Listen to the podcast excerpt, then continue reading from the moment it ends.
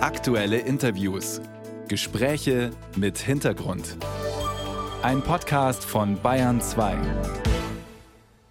Das Gärtnerplatztheater hat einen Sänger aus ihrem Ensemble für den Titel Bayerischer Kammersänger vorgeschlagen.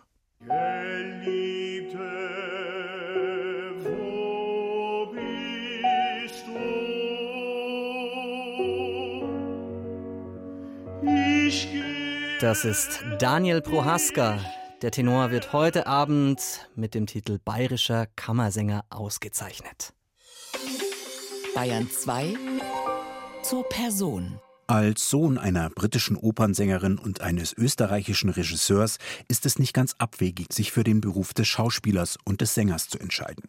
Besonders die Arbeit mit Sprache hat es Daniel Prohaska angetan, der unter anderem Skandinavistik studiert hat. In München tritt der 49-Jährige seit vielen Jahren im Staatstheater am Gärtnerplatz auf. Sein umfangreiches Repertoire aus Oper, Operette und klassischem Musical, unterstützt durch eine Schauspielausbildung, erlaubt ihn ein genreübergreifendes Arbeiten. Auch auf dem Münchner Oktoberfest ist Prohaska als Gast beim Schichtel schon einmal aufgetreten.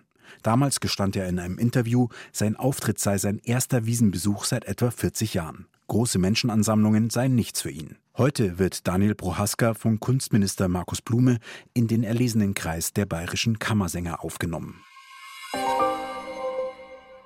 Und vor der großen Verleihung heute Abend dürfen wir jetzt schon Herrn Prohaska in der Bayern 2 Radiowelt begrüßen. Schönen guten Morgen. Hallo. Sie bekommen den Titel heute Abend erst, aber ich glaube, ich darf jetzt schon gratulieren. Danke vielmals. ja, nach der Vorstellung. Also ich muss erst noch ein bisschen arbeiten und dann darf ich den Titel entgegennehmen. Sie werden damit jetzt Teil eines sehr erlesenen Kreises großer Sängerinnen und Sänger. Beispielsweise Placido Domingo hat diese Auszeichnung schon erhalten, Jonas Kaufmann und jetzt Sie. Was bedeutet es für Sie, dass Sie jetzt bayerischer Kammersänger werden? Ich denke, es ist so ein bisschen eine Ehrung des Lebenswerkes oder dass man einen künstlerischen Beitrag zu entweder einem bestimmten Genre oder einem bestimmten Haus sowas beigetragen hat. Und ja, ich sehe das einfach als eine große Ehre und eine große Bestätigung auch für meine langjährige Verbundenheit zum Haus. Also ich bin das erste Mal 2000 am Gärtnerplatz aufgetreten und da hat man vielleicht im Kleinen wie im Großen auch die Geschicke des Hauses irgendwo ein bisschen mitgeprägt und das macht einen schon auch stolz. Und natürlich auch damit die bayerische Musikszene und eben die klassische Musik in Bayern. Sie werden heute nach Ihrer Aufführung der Fledermaus im Gärtnerplatz Theater geehrt. Sind Sie da auch etwas nervös, trotz Ihrer langen Karriere und großen Erfahrung? Natürlich, nervös ist man immer. Man versucht diese Nervosität natürlich in irgendwas umzuwandeln, was energetisch ans Publikum dann rüberkommt, dass man auch ein bisschen vor dieser Nervosität getragen wird. Also das gibt einem einen Extraschuss Adrenalin, also was. Aber natürlich, aufgeregt ist man immer. Also manchmal muss ich mich direkt beruhigen und mir sagen, aha, wenn ich einen Fehler mache, ist das nicht so schlimm, weil es ist anders, als wenn ein Herzchirurg einen Fehler macht oder sowas. Da hängt ein Menschenleben dran. Bei mir ist es nur eine daneben gegangene Note oder sowas. Aber natürlich, ich bin sehr aufgeregt, auch schon vor jedem Auftritt, aber hier natürlich besonders. Haben Sie denn ein Geheimrezept, wie Sie diese Aufregung eben in den Griff bekommen? Ja, das bringt natürlich schon die Erfahrung mit sich. Also man konzentriert sich vorher, man hat so seine Rituale, wie man sich auf die Vorstellung einstimmt. Und sowas beruhigt natürlich.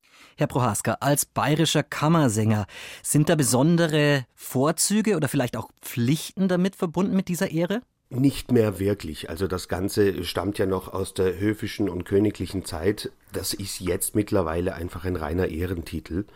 Das ist eine große Ehre für sein künstlerisches Werk bisher geehrt zu werden und sowas, aber besondere Privilegien oder ein höheres Gehalt oder sowas leitet sich nicht ab daraus. Und bayerischer Kammersänger bleibt man aber auf Lebenszeit. Das bleibt man auf Lebenszeit. Also das kann ich mir jetzt dann schon auf den Grabstein schreiben lassen. ah, hoffentlich dauert es noch bis dahin. Das hoffe ich auch. Ich habe es eben schon angesprochen, Placido Domingo oder Jonas Kaufmann haben diese Ehre schon erhalten. Gibt es denn etwas, das alle bayerischen Kammersänger ihrer Ansicht nach gemeinsam haben? Das kann ich jetzt gar nicht so pauschal beantworten. Ich denke, dass es einerseits eine langjährige Auftrittsgeschichte in Bayern, aber natürlich auch hat das mit bedeutsamen Rollen zu tun oder was man mit einem bestimmten Genre verbindet. Ich war ja zum Beispiel weniger ein Spezialist, sondern immer einer, der so zwischen den Genres herum jongliert ist. Und vielleicht ist das auch gerade im Hinblick auf die Arbeit im Gärtnerplatztheater etwas, was meine künstlerische Arbeit jetzt auszeichnet. Also ich glaube, da darf man sich auch ein bisschen Individualität auch gönnen und muss gar nicht so nach den Gemeinsamkeiten suchen, die ich natürlich mit Herrn Kaufmann oder Herrn Domingo nicht ansatzweise irgendwo suchen würde.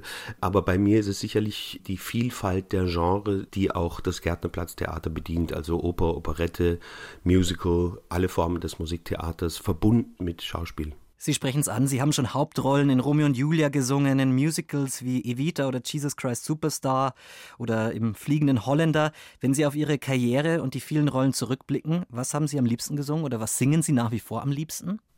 Das ändert sich natürlich mit dem Lebensalter. Man singt natürlich mit Mitte 20 andere Rollen als mit Mitte 30 und dann Mitte 40 und dann Mitte 50. Das entwickelt sich auch nochmal. Ich bin zu ganz vielen Rollen gekommen, ein bisschen wie die Jungfrau zum Kind. Also bin ein bisschen hineingestoßen worden von Intendanten oder Regisseurinnen oder was auch immer, die gesagt haben, ich traue dir das zu, ich will das von dir hören und hatte mir das vorher gar nicht so vorgestellt. Eine Rolle zum Beispiel, die ich besonders gerne gesungen habe und auch länger gesungen habe, war der Tony in der West Side Story.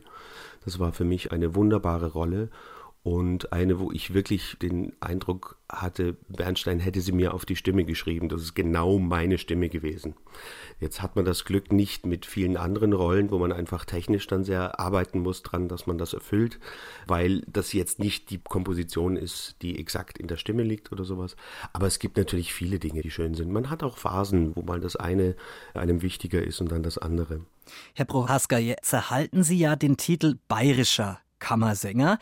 Sie sind ja irisch-britisch-österreichischer Abstammung von den Wurzeln her. Gibt es denn auch was Bayerisches bei Ihnen?